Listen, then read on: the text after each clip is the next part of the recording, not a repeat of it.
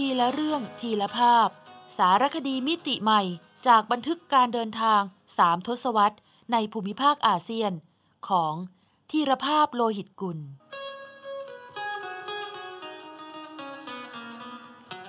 อ่านโดย สมปองดวงสวัย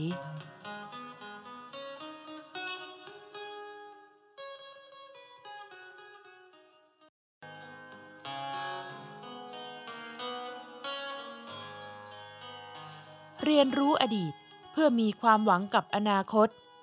ในสารคดีชุด ความยอกย้อนของการเวลา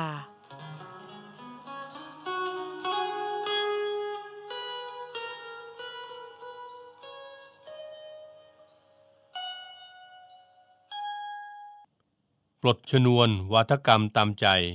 แพร่แห่ระเบิด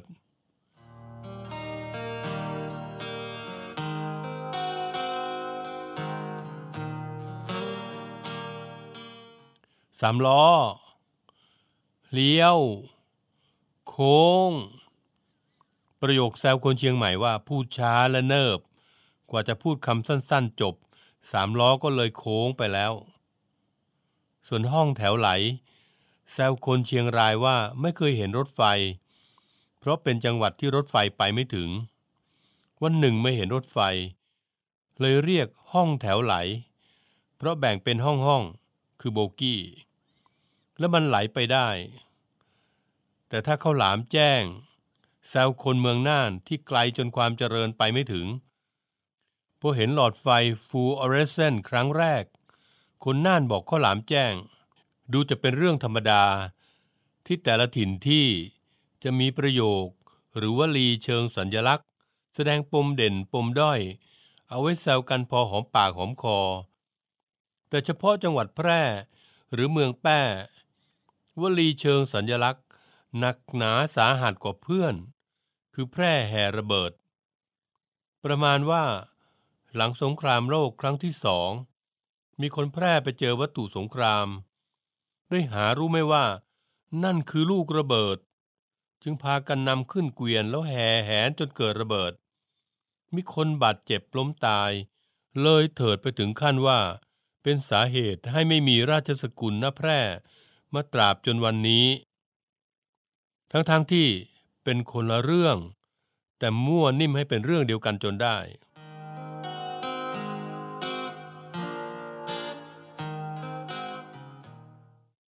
แพร่แห่ระเบิด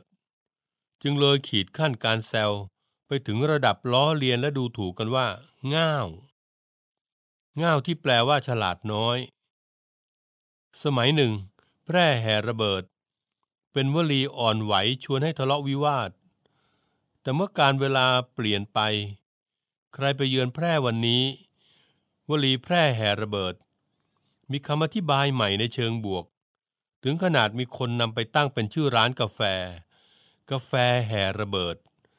คำอธิบายที่ว่านั้น แสดงหลักฐานขนาดระบุชื่อ บุคคลที่มีตัวตนจริง คือในหลงมโนมูล คนงานรถไฟ ได้พบซากลูกระเบิดสามลูกที่ฝ่ายสัมพันธมิตร ทิ้งลงมาเพื่อหวังทำลาย เส้นทางลำเลียงอาวุธยุโทโธปกรณ์ ของกองทัพญี่ปุ่นที่มุ่งสู่เชียงใหม่ ก่อนข้ามแดนไปถึงพม่า จุดที่พบคือตรงสะพานรถไฟข้ามลำน้ำยม บริเวณปากลำห้วยแม่ต้า เขตตำบลบ้านปินอำเภอลอง จังหวัดแพร่ แต่ระเบิดที่พบเป็นระเบิดที่ยังไม่ทำงาน จึงใช้ช้างของนายมาสุภาแก้ว และนายบุญมาอินปันตี ชักลากขึ้นมาจากลำน้ำยม แล้วสามารถตัดส่วนหางของระเบิด ปลดชนวนและเอาดินปืนออกมาได้ มีชาวบ้านขอดินปืนไปทำอุปกรณ์ระเบิดปลา ส่วนซากหรือเปลือกลูกระเบิด ทั้งในหลงในมาและในบุญมา แบ่งกันนำใส่เกวียนให้ช้างลากไปเก็บที่บ้าน โดยในมานำไปตั้งตรงหัวบันไดบ้าน เพื่อใส่น้ำไว้ล้างเท้า ต่อมาท่านเจ้าอาวาสวัดพระธาตุสีดอนคำอำเภอลองมาเห็นแล้วเคาะเกิดเสียงดังกังวาน จึงได้ขอไปทำเป็นระฆังที่วัด เมื่อถึงงานประเพณีนมัสการพระธาตุในมาและครอบครัวจึงนำซากระเบิดขึ้นเกวียน จัดขบวนคล้องกลอง แห่แหนไปถวายวัดอย่างเอิกกระเริก จนเป็นที่มาของวลี แพร่แห่ระเบิด ซึ่งหลังจากนั้นนายหลงผู้พบระเบิดคนแรก ก็นำซากระเบิดไปถวายเป็นระฆัง ให้วัดแม่ลานเหนือ ส่วนนายบุญมานำไปถวายวัดนาตุ้ม เขตอำเภอลองเช่นกัน อันเป็นที่มาของคำขยายในวันนี้ว่า แพร่แห่ระเบิด เหตุเกิดที่เมืองลอง คือนอกจากจะพลิกประเด็นมาเป็นความชาญฉลาดของชาวแพร่ ในการถอดชนวนระเบิดแล้ว ยังอ้างอิงแบบเจาะจงลงไปให้ชัดว่า เป็นวีรกรรมของชาวอำเภอลอง สอดคล้องกับวีรกรรมอาถรรพ์ของคณะเสรีไทยหน่วยแพร่ ที่นำโดยสามพี่น้อง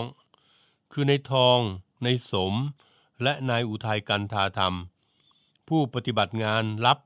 ด้านการข่าวเพื่อสนับสนุนฝ่ายสัมพันธมิตร ในการสกัดกั้น การเคลื่อนทัพสู่ภาคเหนือ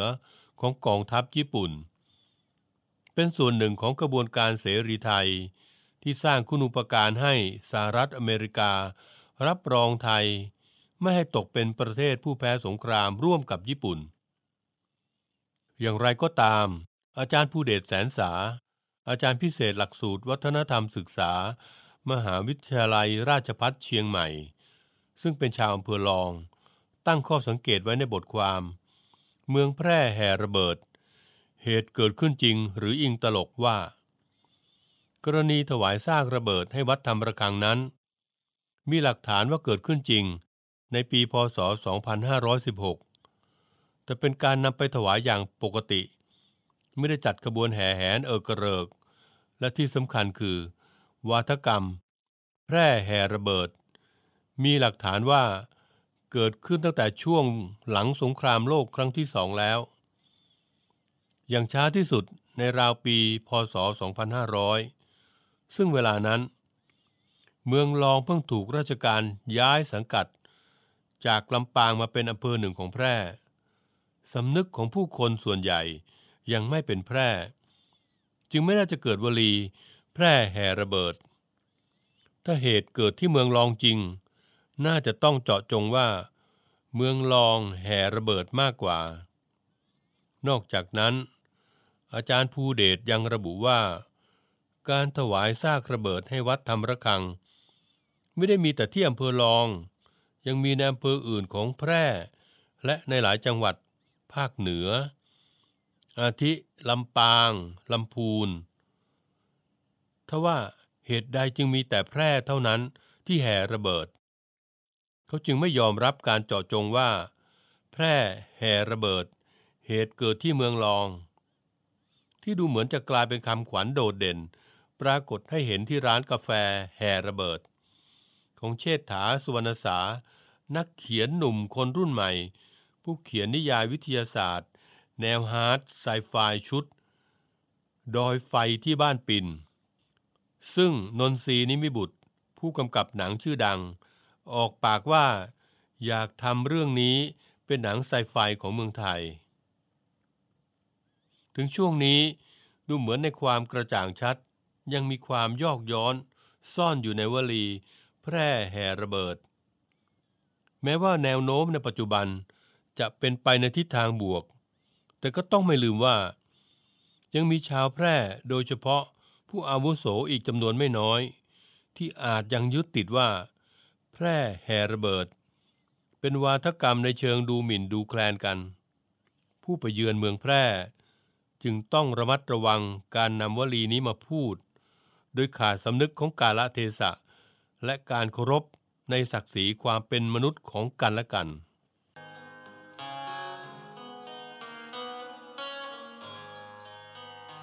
เรียนรู้อดีต เพื่อมีความหวังกับอนาคต ในสารคดีชุด ความยอกย้อนของการเวลา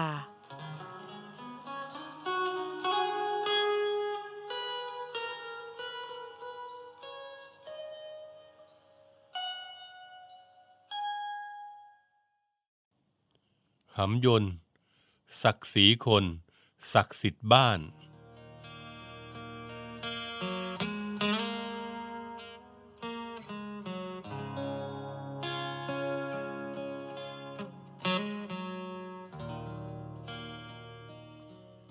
ทยานศิลปะวัฒนธรรมแม่ฟ้าหลวง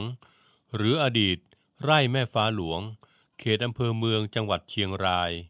เป็นอุทยานการเรียนรู้และการท่องเที่ยว ที่มุ่งเชิดชูภูมิปัญญาของบรรพบุรุษ ล้านนา เพื่อประโยชน์ของลูกหลานในภายภาคหน้า โดยเฉพาะ หอแก้ว อาคารจัดแสดงนิทรรศการถาวรเกี่ยวกับความผูกพันของชาวล้านนา กับไม้สัก หลากหลายมิติ ที่นี่ที่เดียวอาจทำให้บางคนดื่มด่ำล้ำลึกได้เป็นวันๆ ทั้งพระพุทธรูปไม้สัก ธรรมาสสูง ช่อฟ้า ดาวเพดาน หีบธรรมะ ปราสาทไม้สักในพิธีปลงศพของคนโบราณ ตระการตาหาค่าบ่มิได้ แต่ที่ชวนหลงไหลได้ปลื้มลืมไม่ลง กลับเป็น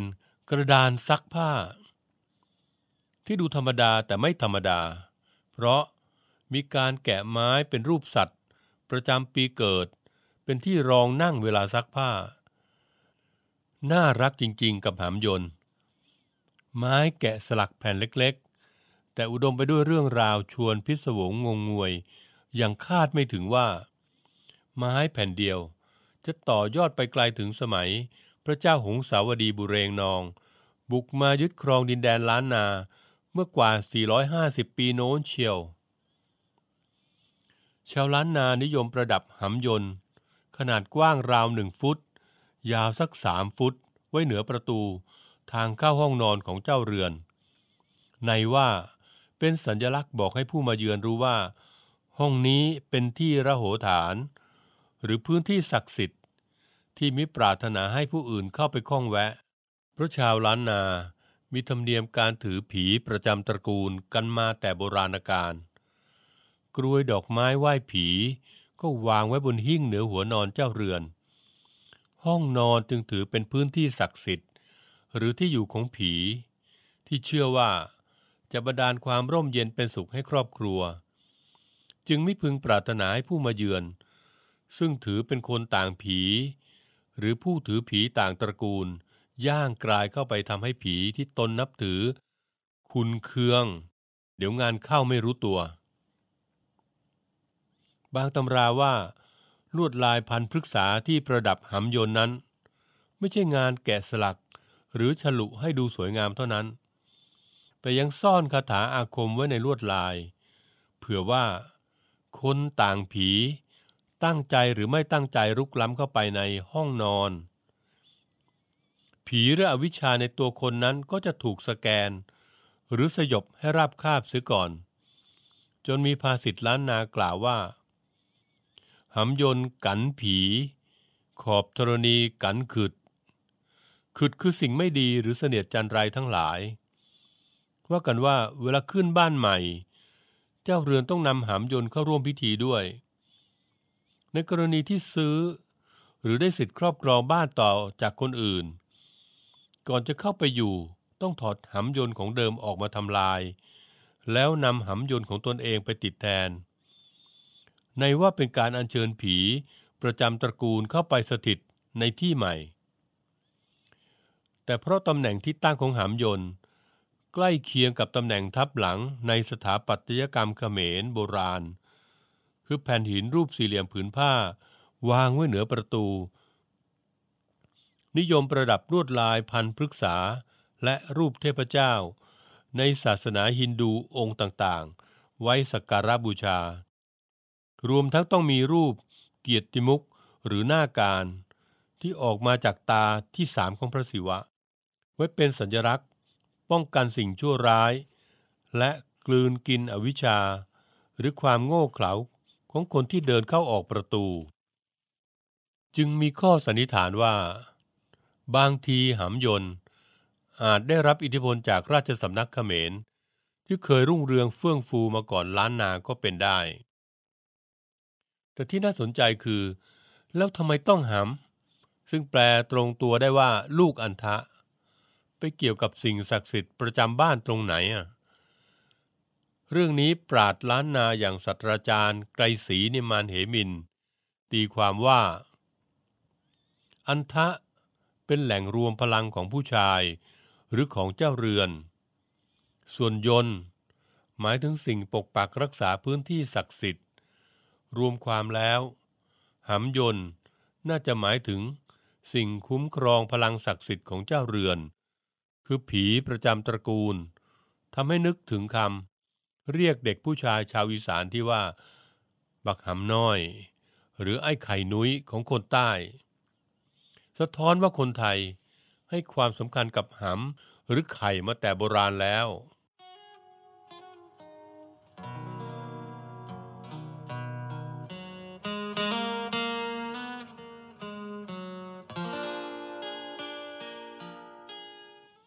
แต่ที่น่าสนใจไปกว่านั้น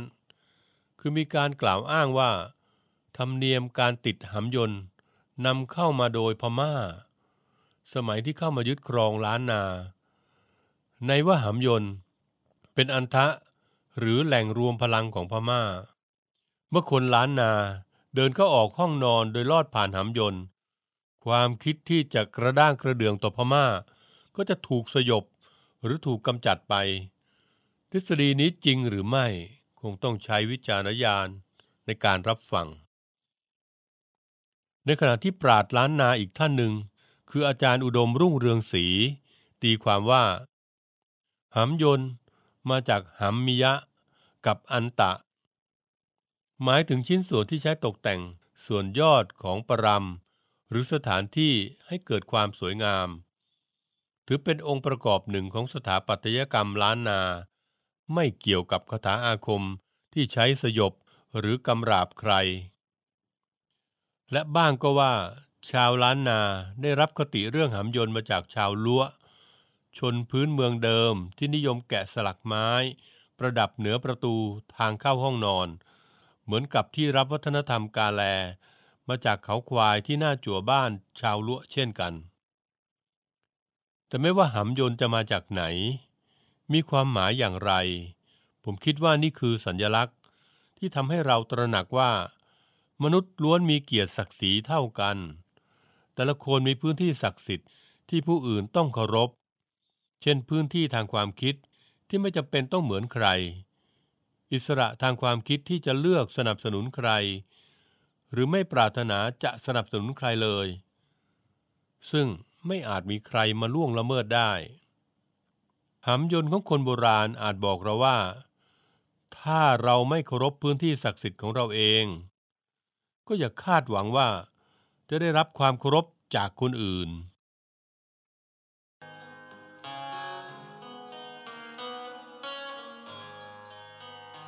เรียนรู้อดีตเพื่อมีความหวังกับอนาคต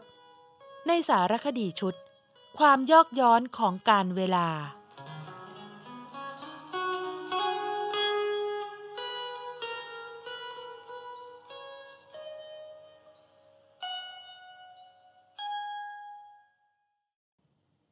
โบกมือลา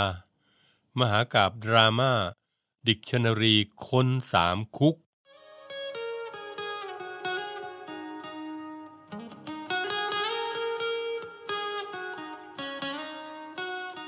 นี่คือผลงานแห่งชีวิตสุดดราม่าของคนสามคุก แบบอย่างของเพชรในหัวคางคก หรือมณีล้ำเลอค่า ที่ขุดขึ้นมาจากความยากลำบาก และอัปลักษณ ทว่า งดงามแวววาวยิ่งนัก พลันเมื่อการค้นหาศัพท์ และคำแปลภาษาอังกฤษทำได้อย่างง่ายดาย ชั่วลัดนิ้วมือเดียว ด้วยโปรแกรม Google Translate หรือ Thai Dictionary พจนานุกรมในรูปแบบหนังสือที่เคยเป็นดั่งคำพีชีวิต พกติดกระเป๋านักเรียน นิสิตนักศึกษา มานานหลายนับศตวรรษ ผูกพันกันขนาด ขาดเธอเหมือนขาดใจ จนอาจกล่าวได้ว่า เป็นหนังสือที่มีการพิมพ์ซ้ำแล้วซ้ำเล่า ยอดพิมพ์รวมเกินกว่าแสนเล่ม บัดนี้ถูกวางทิ้งไว้ให้ฝุ่นจับ ในชั้นหนังสืออย่างเดียวดาย ไร้คนเหลียวแล ทศวรรษ 2010 คือห่วงยามแห่งการปิดฉาก โบกมือลาหนังสือพจนานุกรมอย่างแท้จริง แต่จะมีใครล่วงรู้ไหมว่า พจนานุกรมบางเล่ม ที่เคยช่วยเด็กไทยทำการบ้านวิชาภาษาอังกฤษ อย่างราบรื่น หล่อเลี้ยงความรู้และคะแนนสอบ กระทั่งโอบอุ้มบางคนขึ้นเครื่องบินไปเรียนต่อเมืองนอกได้นั้น ชีวิตของผู้เขียนพจนานุกรมนั้น สุดจรันทด ถูกจับกุมคุมขังด้วยข้อหาร้ายแรงสุด คือเป็นกบฏต่อราชอาณาจักร แต่ยังใฝ่ใจจะรังสรรค์พจนานุกรม เป็นผลงานแห่งชีวิต และเป็นรายได้เลี้ยงแม่และน้องๆ กระทั่งถูกย้ายไปคุมขังบนเกาะ กลางทะเลไกลสุดล่าฟ้าเขียว และมีช่องทางหลบหนีได้ ยังยอมตัดใจไม่หนี ก้มหน้าทำงานแห่งชีวิต จนเสร็จสิ้น แน่นอน จะเป็นหนังสือเล่มอื่นใดไปไม่ได้ นอกจากหนังสือประธานุกรม อังกฤษไทย ปัจจุบันเรียกพจนานุกรม โดยสอเศรษฐบุตร ซึ่งคำศัพท์คำแรกของตัวอักษร A กำเนิดขึ้นที่คุกบางขวาง นนทบุรี ในปีพศ 2476 ภายหลังสอเศรษฐบุตร ถูกรัฐบาลคณะราษฎรผู้เปลี่ยนแปลงการปกครอง พศ 2475 จับในข้อหาสมคบกัน จัดทำใบปลิวแถลงการสนับสนุนฝ่ายกบฏ ที่นำโดย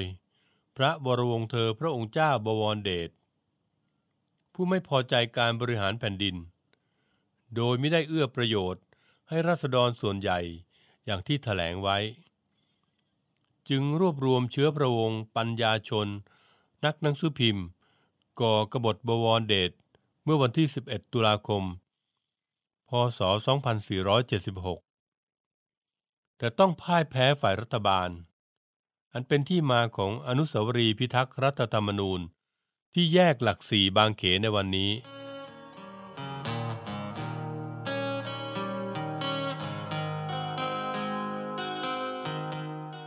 เหตุการณ์นั้น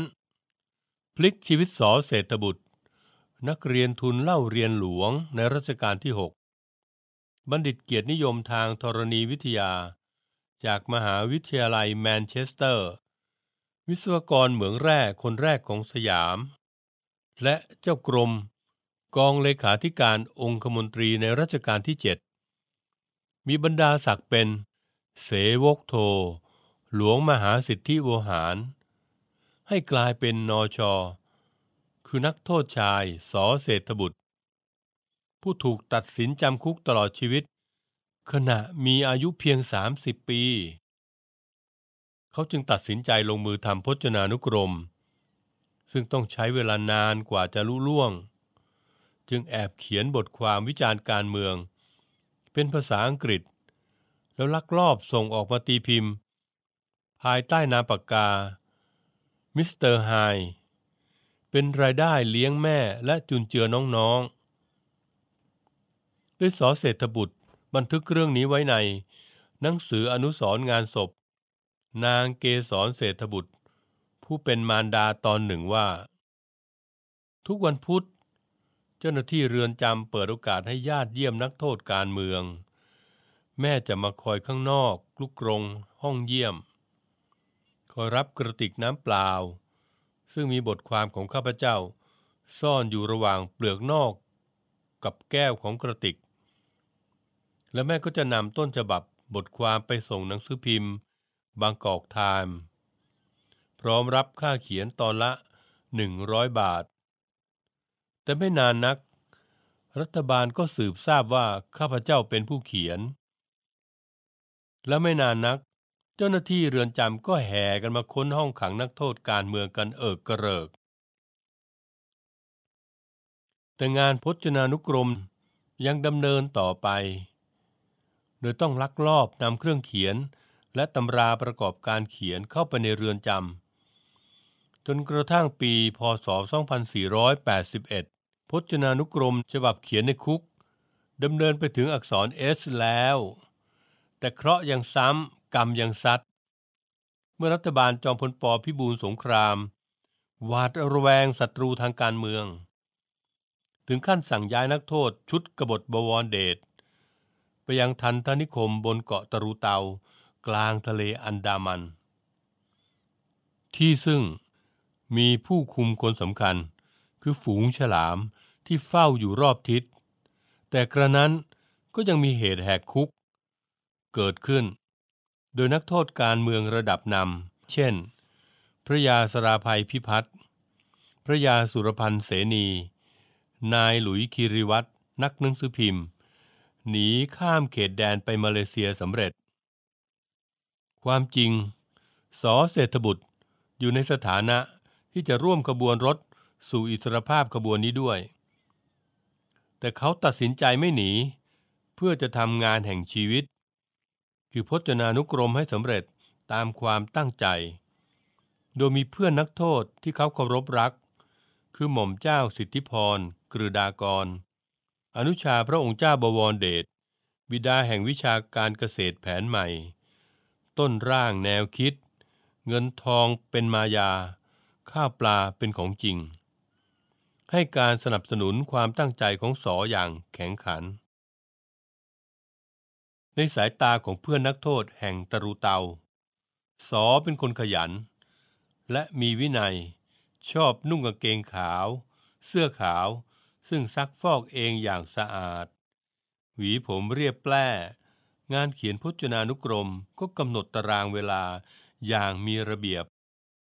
มีอุปนิสัยร่าเริงไม่คิดมาก ขยันจนแม้กลางคืนก็จุดตะเกียงทำงาน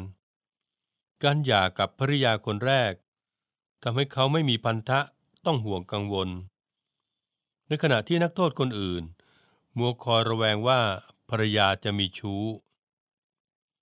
ครั้นสงครามโลกครั้งที่สองปะทุขึ้นในปีพศ 2484 การขนส่งเสบียงอาหาร สู่เกาะตะรุเตาถูกตัดขาด ญาติพี่น้องจะส่งเงินมาให้นักโทษ ใช้ซื้อบุหรี่ กาแฟ น้ำตาลก็ไม่ได้ สอตัดสินใจลงมือปลูกผักสวนครัวกินเอง โดยมีหม่อมเจ้าสิทธิพรกฤดากรเป็นที่ปรึกษา และลงทุนรับอาสาทำความสะอาดถังปัสสาวะของเพื่อนนักโทษ เพื่อจะได้ปุ๋ยธรรมชาติชั้นดีมาผสมน้ำรดร่องผัก จนบวบของเขายาวเท่าแขน แล้วยังคิดค้นสูตรทำสบู่ขึ้นมาใช้เอง แถมส่งไปขายดิบขายดีที่ตลาดตรังและสตูล แต่กระนั้น เมษายน พศ 2486 รัฐบาลจอมพลปเกรงฝ่ายสัมพันธมิตร จะแย่งชิงตัวนักโทษการเมืองแห่งเกาะตรุเตา จึงสั่งย้ายนักโทษไปทันทนิคมเกาะเตาในเขตอ่าวไทย ทั้งๆทที่ยังไม่มีที่พักอาหารและน้ำจืด รองรับนักโทษนับจำนวนพันที่ย้ายไปได้ นับเป็นช่วงเวลาแห่งความยากลำบากแสนสาหัสขนาดถูกบันทึกว่า เป็นเมืองนรกบนโลกมนุษย์อย่างแท้จริงทว่าสอเศรษฐบุตรไม่เพียงสามารถเอาตัวรอด แต่ยังมีบทบาทช่วยเหลือเพื่อนนักโทษที่ป่วยไข้ และทำต้นฉบับ พจนานุกรมเสร็จสิ้นตามที่ตั้งใจ นรกบนเกาะเต่าดำเนินไปเพียงปีเศษ เมื่อรัฐบาลจอมพลปพิบูลสงคราม แพ้โหวตในสภา เรื่องการย้ายเมืองหลวงไปเพชรบูรณ์ จนต้องลาออกในปีพศ 2487 รัฐบาลต่อมาที่มีในควงอภัยวงศ์เป็นผู้นำจึงขอพระราชทานอภัยโทษ แก่บรรดานักโทษการเมือง สอเศรษฐบุตรได้รับอิสรภาพ พร้อมผลงานพจนานุกรม ซึ่งนำมาตีพิมพ์เผยแพร่เป็นครั้งแรก ในปีพศ 2492 จัดเป็นหนังสือขายดีตลอดหลายทศวรรษต่อมา เป็นผลงานแห่งชีวิตสุดดราม่าของคนสามคุก ที่สร้างคุณูปการใหญ่หลวงต่อเยาวชนไทย และเป็นแบบอย่างของเพชรในหัวคางคก หรือมณีล้ำเลอค่า ที่ขุดขึ้นมาจากความยากลำบาก และอัปลักษณ์ทว่างดงามแวววาวยิ่งนัก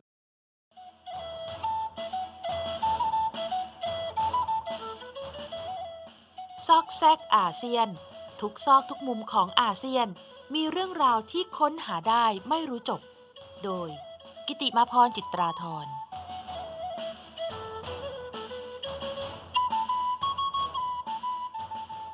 อไตรทำไมต้องสร้างกลางน้ำหอพระไตรปิฎกหรือหอไตรมีบทบาทสำคัญยิ่ง ในฐานะเป็นสถานที่เก็บรักษาคำพีพระไตรปิฎกอุปมาดังกล่องดวงใจของพระพุทธศาสนา จึงนิยมออกแบบปลูกสร้าง ด้วยพุทธศิลป์อันประณีต วิจิตรการตา ด้วยฝีมือช่างหลวง หรือช่างชั้นครู หอไตร จึงกลายเป็นสถานที่สำคัญ แสดงงานศิลปะชั้นเยี่ยมของแต่ละยุคสมัย ในสมัยโบราณ การผลิตกระดาษยังไม่แพร่หลาย คนโบราณจึงบันทึกคำพีพระไตรปิฎกเขียนหรือจานลงในใบลาน ซึ่งเป็นใบของต้นไม้ที่มด ปลวก และแมลงต่างๆ โปรดปรานทำให้พระไตรปิฎกเสียหายจากการถูกกัดกินหรือเจาะเป็นรู จึงเกิดภูมิปัญญา คิดค้นวิธีรักษาคำพีพระไตรปิฎกให้ยั่งยืนยาวนาน ด้วยการสร้างหอพระไตรปิฎกไว้กลางสระน้ำภายในวัด ตัดโอกาสที่มด ปลวกและแมลงจะไปรบกวน อีกทั้งยังทำให้เกิดบรรยากาศเงียบสงบ เหมาะแก่การที่ภิกษุสามเณรจะแสวงหาความรู้ได้อย่างมีสมาธิ วัดบางแห่งมีสระน้ำกว้างใหญ่ จึงสร้างหอไตรไว้ไกลจากฝั่ง ภิกษุสามเณรที่จะศึกษาคำพีพระไตรปิฎกต้องให้เด็กวัดพายเรือไปส่ง แล้วนัดหมายเวลาไปรับกลับ คล้ายตัดขาดจากโลกภายนอกชั่วขณะ อันเป็นที่มาของคำว่า ปลีกวิเวก และด้วยเหตุที่หอพระไตรปิฎกเก็บรักษาสิ่งสำคัญล้ำเลอค่า จึงนิยมสร้างไว้กลางน้ำด้วยเหตุนี้เอง ตัวอย่างเช่น หอไตรกลางน้ำ วัดกลางบางแก้ว อำเภอนครชัยศรี จังหวัดนครปฐม เป็นเรือนไม้สักทรงไทย สร้างในสมัยรัชกาลที่ 5 อายุกว่า 120 ปี มีผนังทำเป็นฝากระดานลูกฟัก หน้าบันเป็นไม้แกะสลัก รูปพระอินทร์ทรงช้างเอราวัณ วิจิตตาควรค่าไปชมยิ่งนัก